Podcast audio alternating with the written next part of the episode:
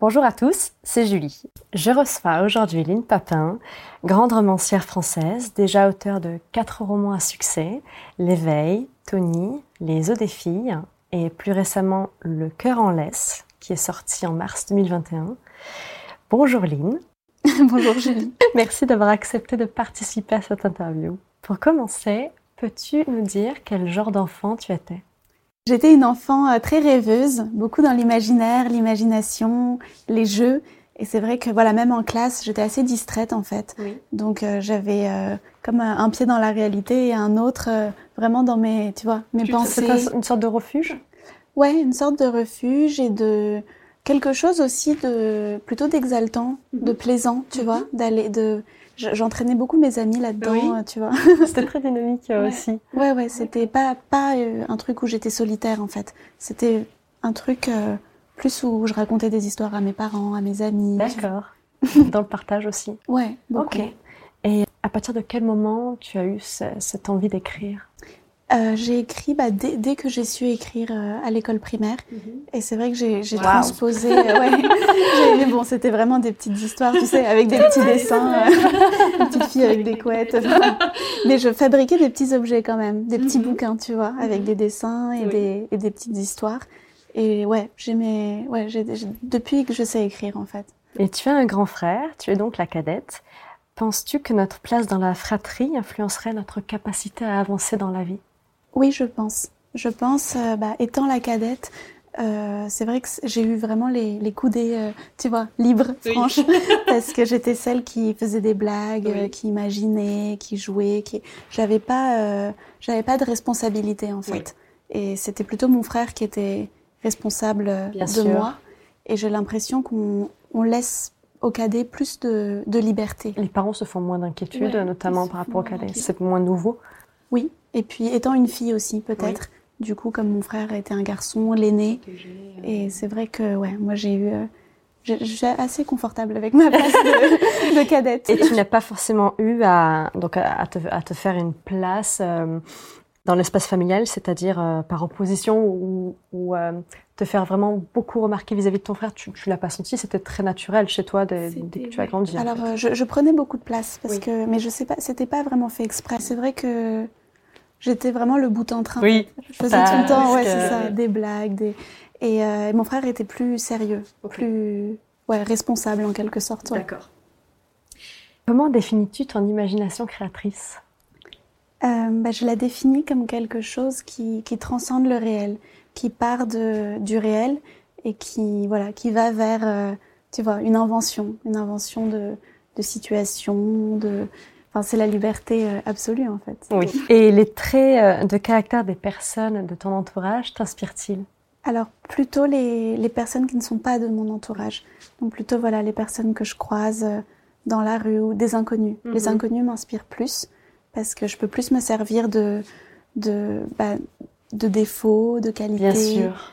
C'est voilà d'inconnus alors que mon entourage bah j'ai quand même ce respect de. Puis je les connais trop bien. Oui, donc tu as finalement peut-être plus de recul aussi et euh, c'est peut-être moins présomptueux de, de, le faire de la sorte, quoi. Oui, avec des personnes. C'est vrai que voilà, les personnes de mon entourage, c'est vraiment mes amis, ma famille, c'est ma vie en fait.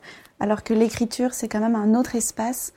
Et je pense que pour prendre la liberté justement de pouvoir décrire des personnages avec tous les défauts humains et les qualités humaines, bah, il faut une distance. Et, et, moi, j'ai quand même un souci un peu éthique, tu vois. De, mm. Non, mais de, c'est vrai qu'on se sert pas comme ça euh, chez les gens qu'on connaît, quoi.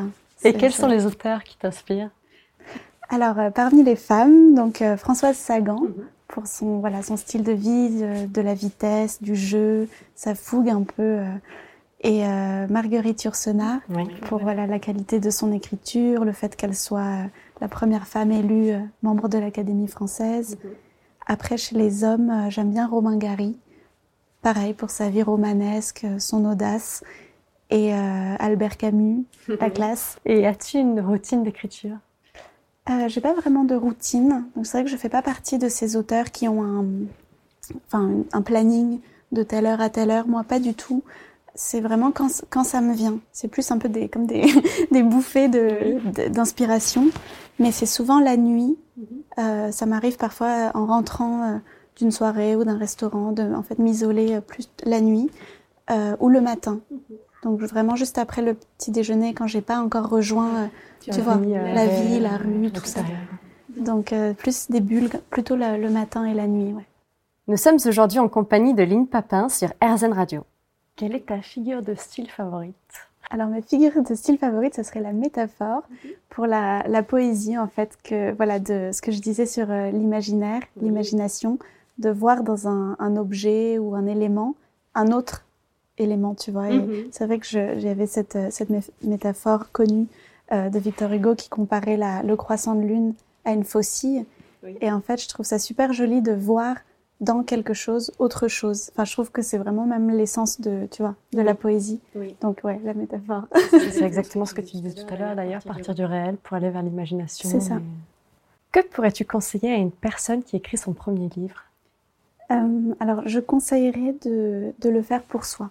En fait, je pense que ça, dans, enfin, dans tout, euh, tout acte, euh, tu vois, créatif, créateur, je pense que c'est vraiment quelque chose qu'on doit faire pour soi, pour exprimer quelque chose de soi ou se libérer de quelque chose, enfin que ça parte vraiment d'une intériorité et d'une nécessité. Oui.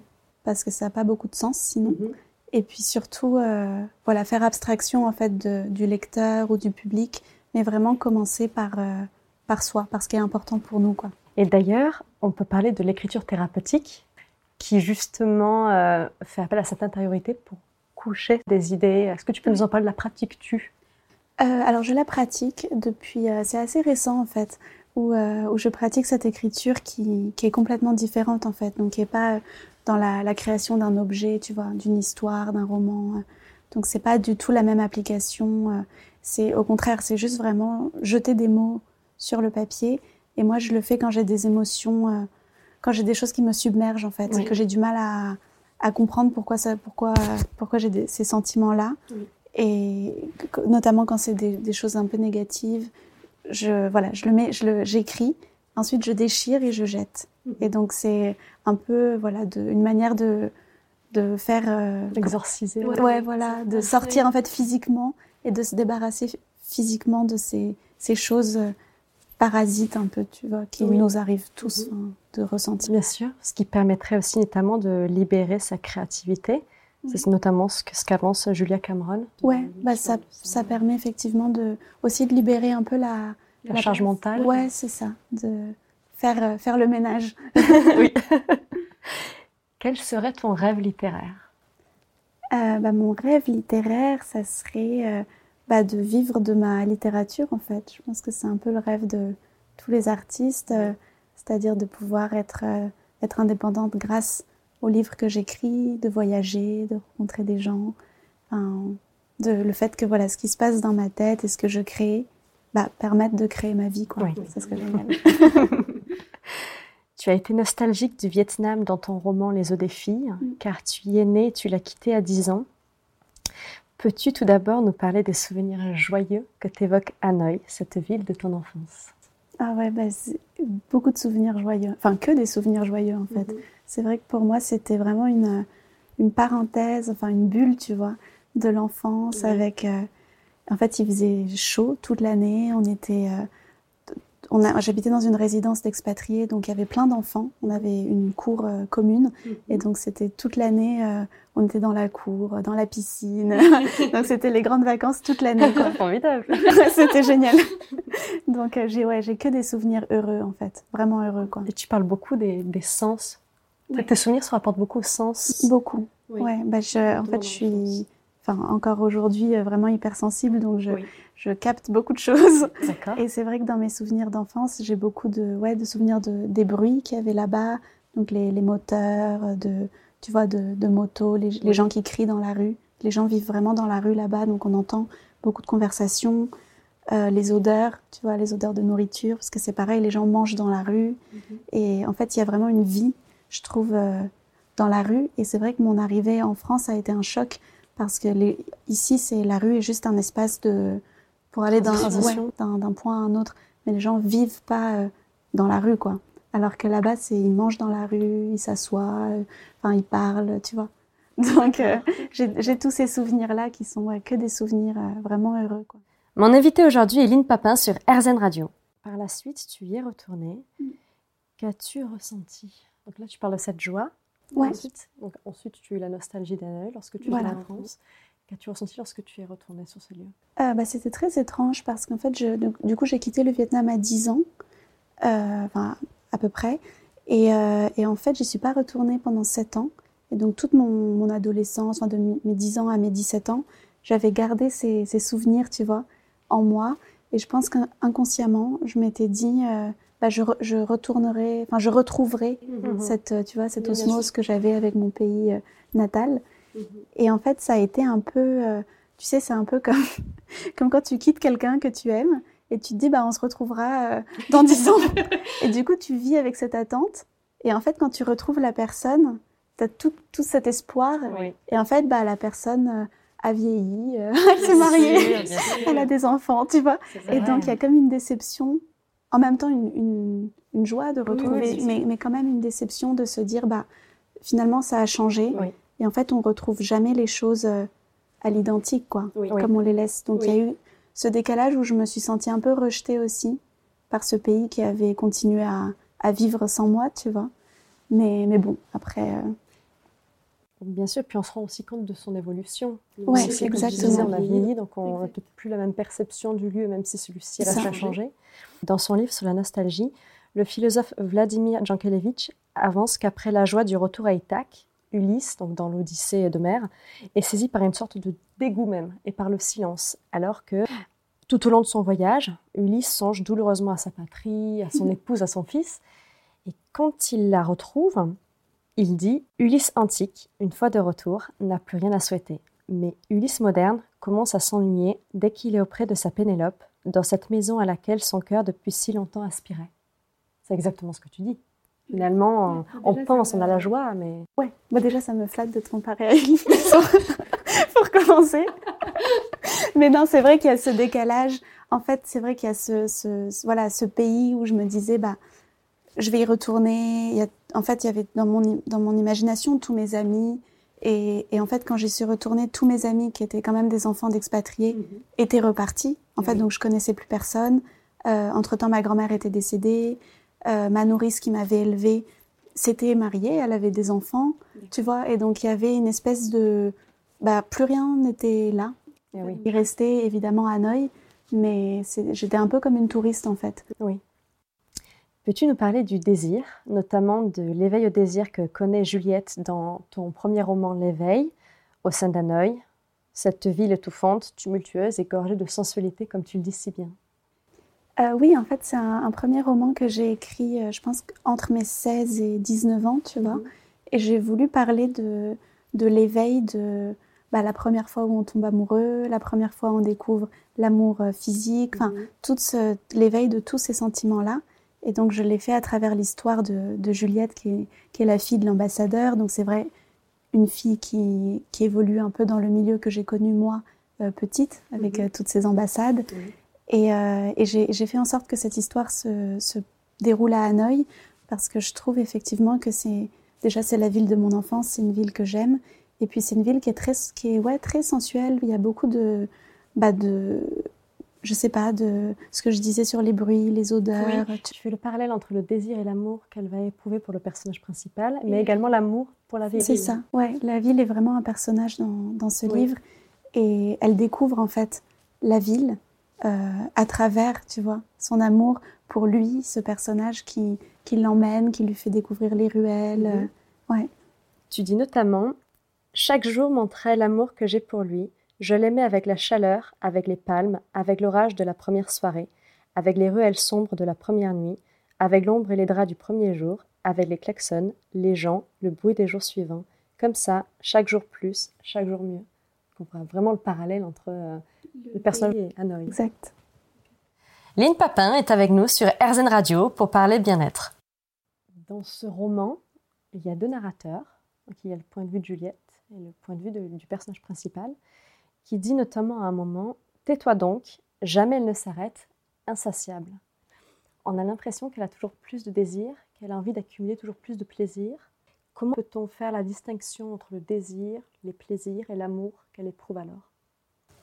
Euh, bah, je pense qu'il y a une confusion en fait dans tout ça parce que c'est l'histoire de voilà de la, la première fois, le premier amour et je pense que, que c'est cette description en fait d'un d'un décalage justement entre les deux personnages euh, puisque un chapitre c'est Juliette qui va parler et puis l'autre chapitre c'est lui et donc on se rend compte que ils vivent tous les deux ensemble la même histoire mais ils n'ont pas du tout le même point de vue et moi c'est quelque chose qui me qui m'intrigue beaucoup dans les relations amoureuses parce qu'il y a une espèce de, de, fusion où on est, on est deux, mais justement on est, on est deux en fait. C'est le problème. Et, euh, et c'est vrai que là, c'était, c'était assez cruel dans ce livre le fait que elle est, est complètement euh, charmée par lui et en fait il est euh, la personne, il est la clé en fait, il est la personne oui. qui va lui faire découvrir euh, tout ça, tout, mm -hmm. tout ce qu'elle a en elle et qu'elle, ne, voilà, qu'elle ne devine pas encore. Mm -hmm. Et lui, de son côté, euh, c'est pour lui, c'est pas aussi important que ça. Oui. En fait, il est dans, dans une autre histoire, en fait. Mm -hmm. bah, tu dépeins notamment plusieurs sortes de sentiments amoureux dans ce livre. Ouais. Tu parles de la cristallisation, ouais. on pourrait dire, selon Stendhal, euh, de Juliette envers lui. Mais également, lui est plutôt dans un amour, pourrait-on dire, narcissique. C'est-à-dire qu'il aime le reflet que Juliette ouais. de lui, finalement. Oui, bien sûr. C'est ça que tu as voulu dépeindre euh, bah, Moi, j'ai voulu dépeindre plutôt une sorte de, de trio, oui. tu vois, parce que lui Avec, est euh, amoureux Laura. de Laura, c'est mm -hmm. ça. Mais lui est amoureux de Laura, fou. amoureux fou, sauf que Laura est un fantôme, en fait. Parce que Laura n'est plus... Euh... Enfin, Laura est morte, en fait. On va le dire très franchement. non, mais et c'est vrai que j'ai voulu euh, dépeindre ce, ce, trio de comment... En fait, cet amour tellement mystérieux de... Voilà, comment une jeune fille peut être folle amoureuse, mais en fait, sans vraiment être amoureuse, parce qu'elle est amoureuse de l'image. Oui. Elle ne le connaît même pas. Oui. Elle est juste, euh, c'est un fantasme, c'est mm -hmm. une cristallisation, comme mm -hmm. tu dis. Et d'un autre côté, lui est amoureux, mais d'une femme qui n'est plus là. Et donc voilà, comment c'est be beaucoup un thème. Euh, il y avait même un, un, très beau film euh, de Hitchcock, je crois, sur Mhm. euh, ça. C'est un thème de voilà comment on est amoureux de quelqu'un qui n'est plus là. Oui. Et l'amour, c'est ça en fait. C'est comment l'amour se. Vertigo, je sais plus. Je crois que c'est Rebecca, je sais plus. Je sais plus. Mais bref. Mais c'est vrai que moi, ça m'interroge en fait le sentiment amoureux parce que c'est quelque chose qui part de toi -hmm. et qui se pose sur quelqu'un. Mais est-ce que c'est sur la bonne personne, oui, tu vois? Bien sûr. Justement, quelle est la définition de l'amour pour toi euh, Bah, ça change en fait. Je pense que c'est très difficile à définir parce que euh, l'amour change. Même quand on aime une même personne, l'amour évolue. mm -hmm. Et il y a tellement de, de, de sortes, ouais, de, puis même de sortes d'amour différents.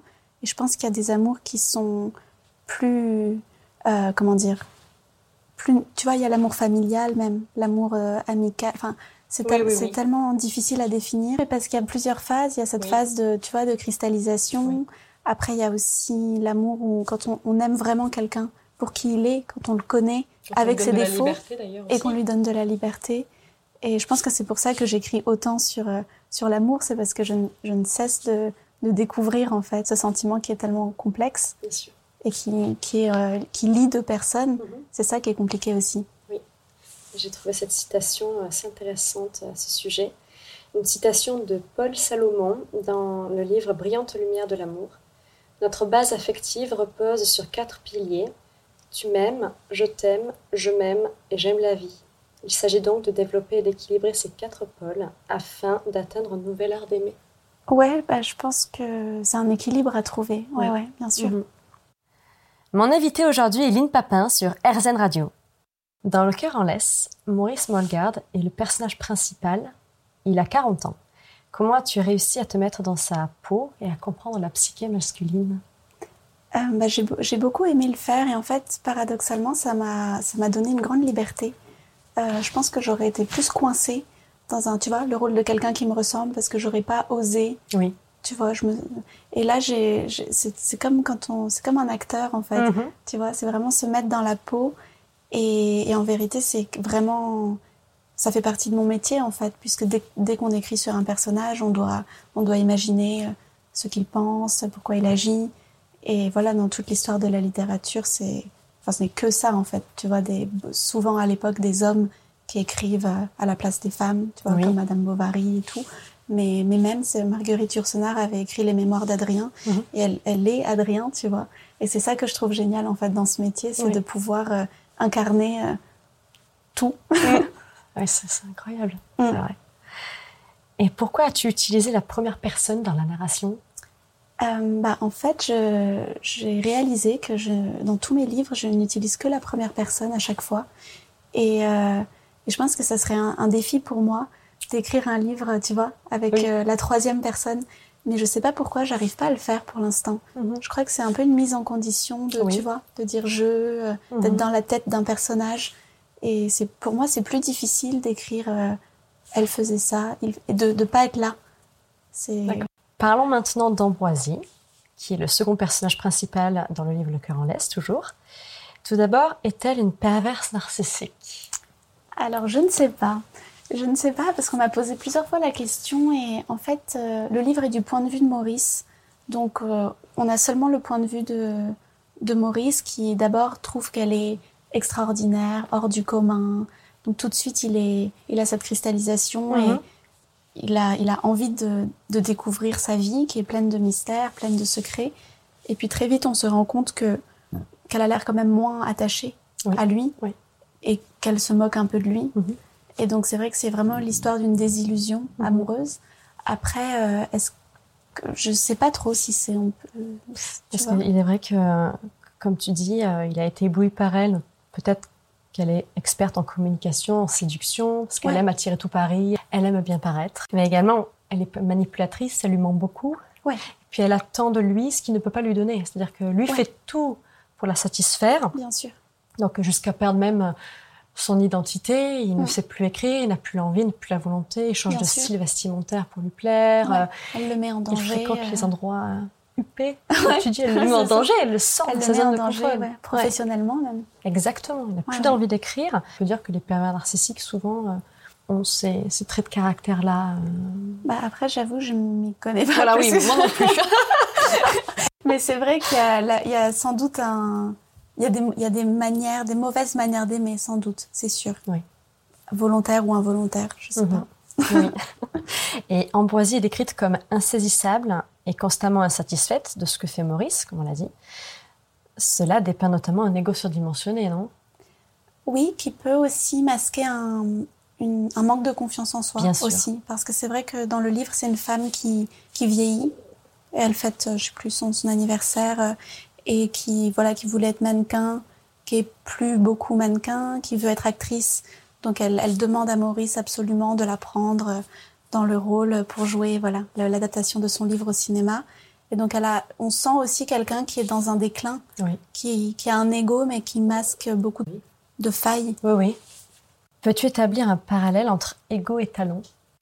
Il y a Marina Abramovic, artiste serbe qui étudie et repousse les frontières du potentiel physique et mental, qui avance que si on commence à croire en notre grandeur, c'est la fin de la créativité. Qu'en penses-tu? Bah oui, je pense. Après, je pense que, en tout cas, dans l'écriture, ce qui est assez vrai, c'est que je trouve que les bons écrivains, c'est ceux qui, justement, qui, qui, qui enlèvent, qui raturent, qui, qui se disent ça c'est mauvais. Et moi, en fait, j'ai un œil très très critique où je me dis, euh, voilà, c'est mauvais, c'est mauvais, c'est mauvais, jusqu'à ce que ça soit bon. Oui. Et je pense pas qu'on puisse être un grand artiste si voilà, on fait un truc, c'est génial. Dans ce cas, il n'y a pas de progrès, quoi. Bien sûr. Enfin, je pense que pour être artiste, on doit être très très critique. Euh. Mm-hmm.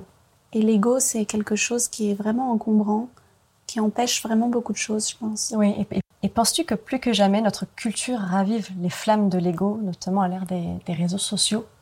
Oui, je pense. Je pense qu'il y a quelque chose de d'assez euh, malsain qui, qui peut être réconfortant dans certains moments, mhm. mais c'est plus comme un. Pour moi, les réseaux sociaux, c'est plus comme un jeu.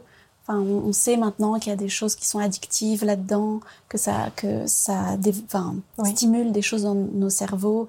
Et je pense qu'il faut être très conscient. Euh, on peut pas vraiment faire l'économie de ça puisque ça existe et qu'on y est tous. Mais je pense que c'est bien de savoir euh, sur quoi ça appuie et de pas voilà de maîtriser la chose en fait, de pas être euh, tu vois. Oui. oui. Vous êtes dans les rencontres de Julie sur RZN Radio avec Lynn Papin. Dis-nous à quoi ressemble ta journée idéale. Alors ma journée idéale, euh, je pense me lever assez tard, prendre un, petit déjeuner, euh, voilà, en brunch, écrire, avoir des bonnes idées, Euh, me promener, ça j'aime beaucoup. euh, j'aime beaucoup faire des pauses comme ça, tu vois, pour l'i- l'imagination. Mhm. Euh, passer des moments avec mes amis. je sais pas, c'est des choses très simples en fait, mais ouais, avoir des, des bonnes idées et être entouré de gens, tu vois, talentueux, bienveillants. Comment tes amis peuvent-ils te décrire? Comment mes amis peuvent-ils me décrire? Je pense sensible, euh, émotive même. En fait, très sensible, c'est-à-dire très, je suis très, euh, très heureuse et puis très malheureuse. Enfin, je réagis énormément aux choses. D'accord. Donc euh, instable, non je rigole. non non non mais oui sensible, travailleuse, Oui. peut-être un peu sérieuse et, et en même temps drôle. Qu'est-ce qui te donne de l'énergie? Ce qui me donne de l'énergie, d'être bien entourée, tu vois, de d'avoir euh, voilà cette bienveillance, euh, cet amour. Enfin de- ouais, je trouve ça important d'être bien entourée, euh, surtout quand on fait un travail créatif, comme on est très réceptif aux tu vois aux mauvaises ondes et tout. Je trouve d'avoir des bonnes des bonnes ondes, Oui. euh, des bonnes idées, Oui. et aussi des gens euh, voilà talentueux qui nous de- d'avoir des échanges de faire des projets, des partages. Ouais, Es-tu sensible au stress oui. bah, sensible à tout, mais au stress, oui. Après, j'essaye vraiment de l'apprivoiser en, en grandissant. Comment fais-tu? Euh, bah, déjà, j'ai plus conscience de ce qui peut provoquer, en fait, ces sentiments en moi. Et avant, plus jeune, je me laissais beaucoup submerger. Mhm. Et j'avais même des, des, des, cri- des crises d'angoisse. Et en fait, euh, bah, à force, voilà, je me, je me suis dit d'où ça vient? De, en fait, un peu décomposer, tu vois, Oui, ce oui. qui se passe. Donc, d'où ça vient et qu'est-ce que je peux faire pour que, voilà, pour que ça passe. Et ça peut être vraiment des choses toutes bêtes. Ça passe beaucoup, je pense, par le, le corps. C'est revenir, tu vois, quitter un peu le mental Bien sûr. et revenir au corps. Avec la pleine conscience notamment. Essayer de sortir du mental pour, Ouais. euh, pour être plus dans l'instant présent. Exactement. Donc, ça peut être, euh, tu vois, le yoga, la méditation. Mhm. ou même des choses toutes bêtes, euh, mettre du parfum, tu vois, sentir une odeur, Ouais. euh, voilà, revenir un peu euh, bah, au réel justement. Bien sûr. Et tu aimes pratiquer quoi comme genre de méditation? Est-ce que tu essaies juste de t'arrêter un petit peu, de penser un instant comme tu disais, Ouais. tu essaies d'écouter ton corps? Est-ce que tu écoutes des, des musiques de relaxation, des sonorités particulières qui Alors non, j'écoute pas de musique parce que ça aurait plutôt tendance à, tu vois, à faire partir le ou à, à Mhm. faire réagir, tu Mhm. vois, mes émotions. Donc c'est plutôt le silence et euh, je me pose. Euh, soit j'imagine, j'avais un, un exercice euh, qu'on m'avait fait faire d'imaginer des racines, tu sais. Oui, dans le- l'enracinement. Voilà. Et ça, ça marche super très bien. puissant. Ouais, et j'imagine voilà ces racines qui vont en bas euh, dans Paris, tous les quartiers que je connais partout. Et donc de partir, euh, ou alors tout simplement, je fais quelques figures de, de Yoga. yoga, tu vois, pour me remettre dans le, dans le corps. D'accord. Merci d'être en notre compagnie pour la fin de cette entrevue avec Lynn Papin dans les rencontres de Julie sur RZN Radio. On parlait de musique. Écris-tu en écoutant de la musique justement? Euh, non, pas du tout. J'écoute de la musique euh, soit avant, soit après, mais c'est vrai que dans l'écriture, euh, j'écoute les, enfin, le rythme des Oui. phrases et tout, Mhm. donc ça me gêne plutôt la musique. Oui, même Mais- lorsque c'est dans une langue étrangère ou peu importe, Ouais. c'est pas ça Oui, qui... oui. Mais par contre, après ou avant, ouais. Ok, et quel, genre de musique? Ah, j'écoute de tout. Franchement, vraiment de tout. Je suis très curieuse, euh, tu vois, Oui. de découvrir plein de choses. Et... Mais c'est la musique, c'est quelque chose qui, voilà, qui me transporte, euh, tu vois, dans l'imaginaire ou dans des émotions.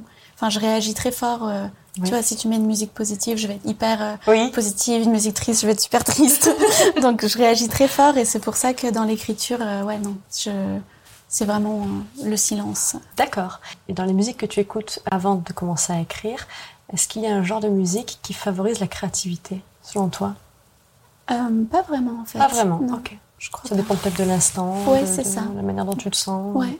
Et que représente le bonheur pour toi Le bonheur.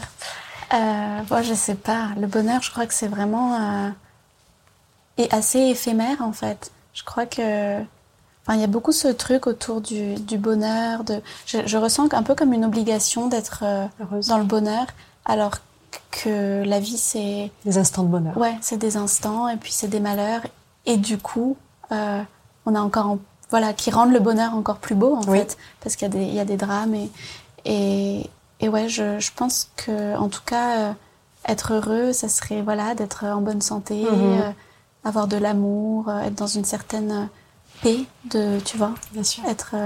mais mais bon, la vie c'est c'est que des, Oui. des vagues, hein, j'ai l'impression. Ça rejoint ce que disait euh, Jonathan Lehman, que j'avais interviewé dans une interview précédente, qui définissait le bonheur en citant une phrase de Bouddha.